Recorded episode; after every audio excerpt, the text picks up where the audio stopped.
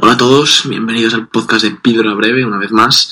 Somos Ignacio Hernando Valle y Ignacio García Vázquez, educadores físico-deportivos, y en el podcast de hoy vamos a hablar de claves en la ganancia de masa muscular o hipertrofia. No dejen de seguir toda la actualidad y productos servicios en nuestra página web www.nachosconfitness.com, así como de seguirnos en nuestras cuentas personales, arroba Nacho y arroba Mr. Venga, sin más dilación, comenzamos.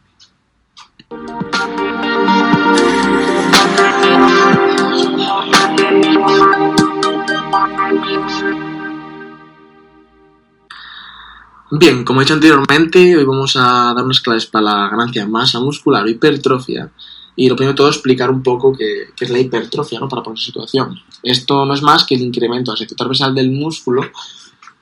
Y muchos, la mayoría de vosotros más bien, lo relacionáis con tener que estar metido y noche en un gimnasio. Y es que esto no, no tiene por qué ser así. Es más, más bien no debe ser así.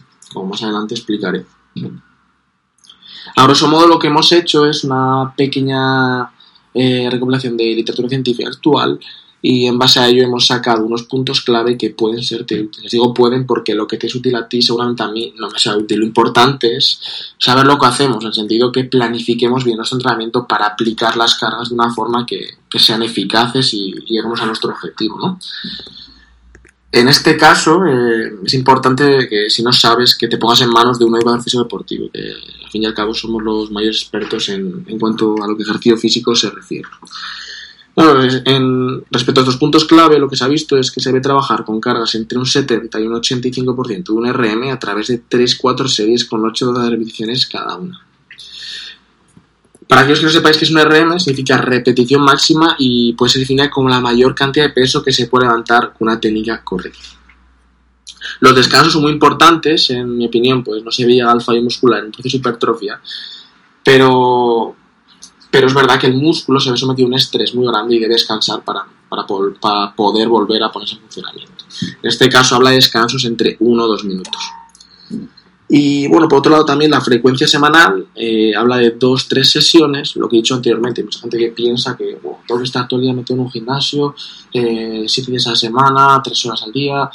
Pues no, la verdad, lo que dice la teoría de entrenamiento es que debes eh, dejar descansar a tu musculatura entre sesiones de entrenamiento más o menos unas 48 horas.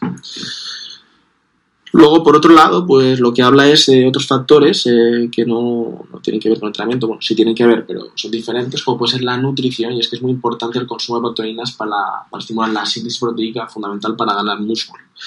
Habla de, una ingesta proteica de entre 1,6 y 1,8 gramos por kilogramo de peso al día y más o menos un aumento entre 400 y 500 kilocalorías de, respecto a nuestra dieta habitual. Luego dice que bueno, eh, la absorción más rápida de estos macronutrientes, proteínas en este caso, eh, se da durante las seis primeras horas después de la actividad y que también es muy importante, como he dicho anteriormente, el músculo se ve, sometido a un gran estrés, a una, gran tensión en este caso, y bueno, eh, pues tiene un daño. Pues para la recuperación este daño muscular es importante mezclar hidratos de carbono y proteínas en una proporción 4-1.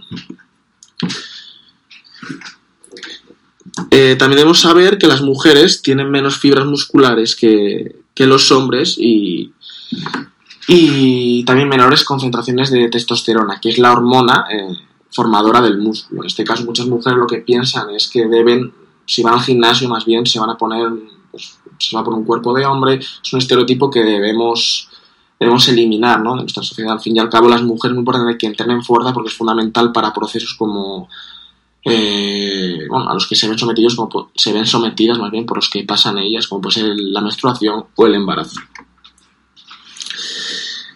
Y bueno, lo que se ha visto también es, eh, estudios que estaba viendo el otro día, es que los ejercicios monoarticulares, es decir, por ejemplo, una extensión de cuádriceps, son mucho menos útiles para generar hipertrofia que, que aquellos multiarticulares, como puede ser, pues no sé, una sentadilla en este caso.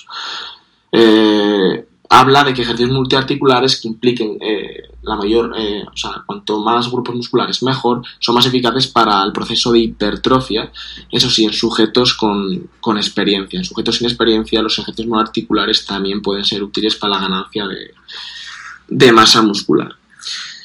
Y bueno, esto ha sido un poco todo lo que, lo que hemos englobado con esta recopilación de literatura científica y espero que, os llevéis unas ideas para casa y que podáis eh, ponerlas en práctica para vuestro entrenamiento. Bueno, esto ha sido todo y espero eso, que os haya sido de ayuda y nos vemos en el siguiente podcast.